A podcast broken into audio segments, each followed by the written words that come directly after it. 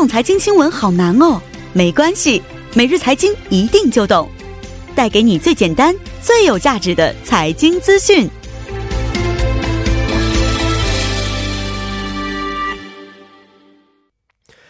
每日财经一听就懂，为您解读经济概念，分享生活经济资讯。那么马上有请出我们的财经评论员董爱颖老师，你好。你好。你好。那首先说一下今天给我们带来的这个财经讯息啊，是什么样的内容呢？那么今天呢，韩国央行就是韩国银行呢召开议息会议，决定将基准利率从 1.5% 下调到 1.25%， 下调0.25个百分点。那么今天这个其实像今年7月份呢已经下调了一次那么就是这个 1.25% 的这个水平也是时隔2年再次回到了历史的一个最低水平。是，但是我们在新闻当中经常可以听到类似于什么下调基准利率什么这样的一些专业词汇很多朋友还是不太了解到底指的是什么东西，能不能给我们简单介绍一下？好的。那么上调或者是下调这个基准利率呢，是一个国家最重要的这个货币政策之一因为这个利率呢，它是货币的价格，就是说钱的价格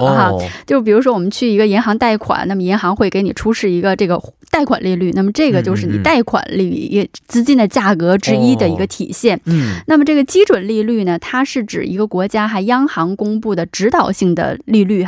那么这个基准利率呢，它是金融市场上它具有普遍参照作用的一个这个利率，那么其他的这个利率水平或者是这个金融资产价格呢，都可以根据这个利率水平来确定。那为什么要上调或者下调这个基准利率呢？就是因为它是这个货币价格，所以央行呢可以通过调整这个价格来调控整个市场上的这个货币的供应量或者是流通量就是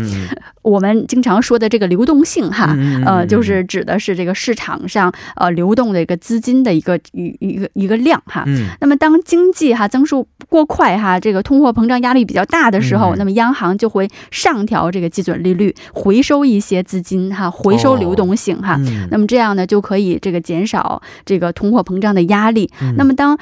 这个经济出现放缓非常低迷，那么市场就需要去这个有更多的基金去拉动这个经济，那么这个时候呢这个央行就要下调这个基准利率那么向市场注入更多的流动性。那目前韩国就属于这样的一个情况也说明经济并不是非常理想的一个状态对，是的。那么在韩国这个基准利率具体指的是什么方面的利率？如何去决定它的利率呢？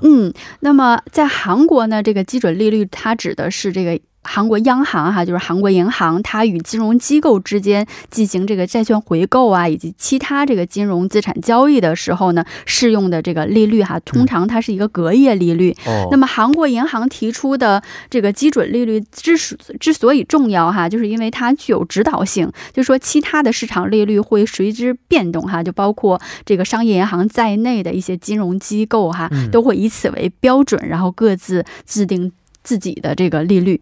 那么韩国银行有一个这个也是它的最高的决策机构叫这个金融货币委员会它每月都会就是召开一次议息会议来决定这个基准利率是这个月是冻结还是上调还是下调对。那么这个金融货币委员会呢一共有4名委员，那么这4名委员都是这个总统直接任命的。那委员们呢每个月都会开这个会议来这个讨论这个基准利率的方向。那每个委员呢会给出意见，然后最后由这个央行行长来拍板决定。那么据悉呢这次呢实际上有2名委员是给的是冻结的意见，但是最后呢还是决定下调了。是的。老师刚才也说过，其实今年韩国在7月份已经下调过一次这个基准利率为什么时隔3个月之后这一次又要下调这个基准利率呢？就是说目前韩国银行是判断目前韩国的经济放缓情况是非常严重的那么韩国银行在去年它预测今年的增长率是 2.7% 然后到今年1月就下调了这个到这个 2.6%， 然后4月份和7月份呢又继续的下调， 到目前已经下调到 2.2%。 然后从今天他发布的文件当中又提到，就说这个目前看来这个经济增长状况呢，就 2.2% 还是需要继续下调的。对，是的。然后我们看到目前就是包括这些这个国际货币基金组织哈，包括一些国内外的 IB 哈，这些他们给的这个增长预期值大概都是低于 2% 的。然后低增长， 然后目前再加上这个低物价哈， 8月到9月份 我们看到韩国的消费者物价指数的上升率都是出现了负增长， 都是负值，所以引发了这个通货紧缩的这样一个担忧哈。所以看来目前这个经济哈增长放缓的情况目前是韩国银行是非常担忧的哈。所以韩国银行目前还是认为仅7次哈一次下调哈，目前已经不足以来提振经济了。 是的，那这一次的这个基准利率下调对市场有没有什么影响呢？假如说现在已经下调了，现在是已经下调了，老师刚才说它是一个指导性的利率，对，其他的这些商业银行也会跟着下调这个利息吗？是没错的，因为它是这个就像您说的，就是刚才我们也一直说哈，它是一个就是市场的一个基准利率哈，就包括商业银行在内所有的金融机构都会以此为标准哈，然后各自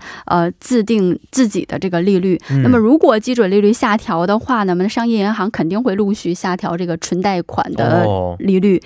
调幅度和时间呢，各家商业银行会是市场情况而定，但是肯定会下调的。所以对于有房贷的朋友是一个非常好的消息了，有贷款的这样的利率，对有贷款的朋友，但是你的房贷必须要是变动型的利率，如果要是固定的利率的对没有办法了，如果要是变动型利率的话就是对好消息一定会是下调的。然后我们再看对市场的影响呢，因为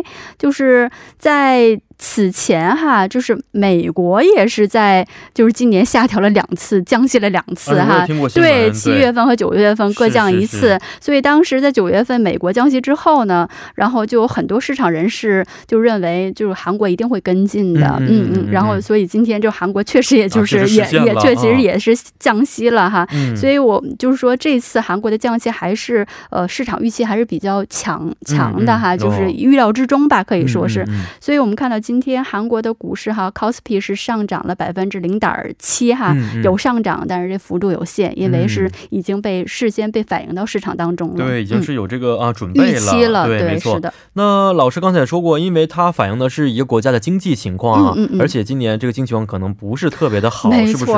有没有可能还会再次下调这个基准利率呢？目前也是市场非常关心的一个问题哈。但是今天在这个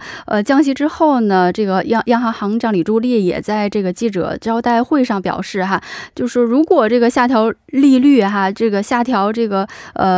基准利率确实有刺激实体经济的经济效果，但同时它是也有副作用的，从金融稳定来看它是一个负担，所以还是要观察吧，再观察这个再次下调这个利率这个效果怎么样，然后再根据市场的情况再进行下一步判断。那目前看来在下月29号哈将举行 今年最后一次的议息会议，所以在这次会议上呢，市场普遍认为这个冻结的可能性还是很大的，所以看来在今年内再次降息的可能性是有限的哈，但是明年会不会降息还是另外一个。另外一说了，韩国这个经济可能跟整个国际也是有很密切关系的啊。好，今天也是非常的感谢董老师，咱们明天再见。再见。那么接下来为您带来的是科技情报站。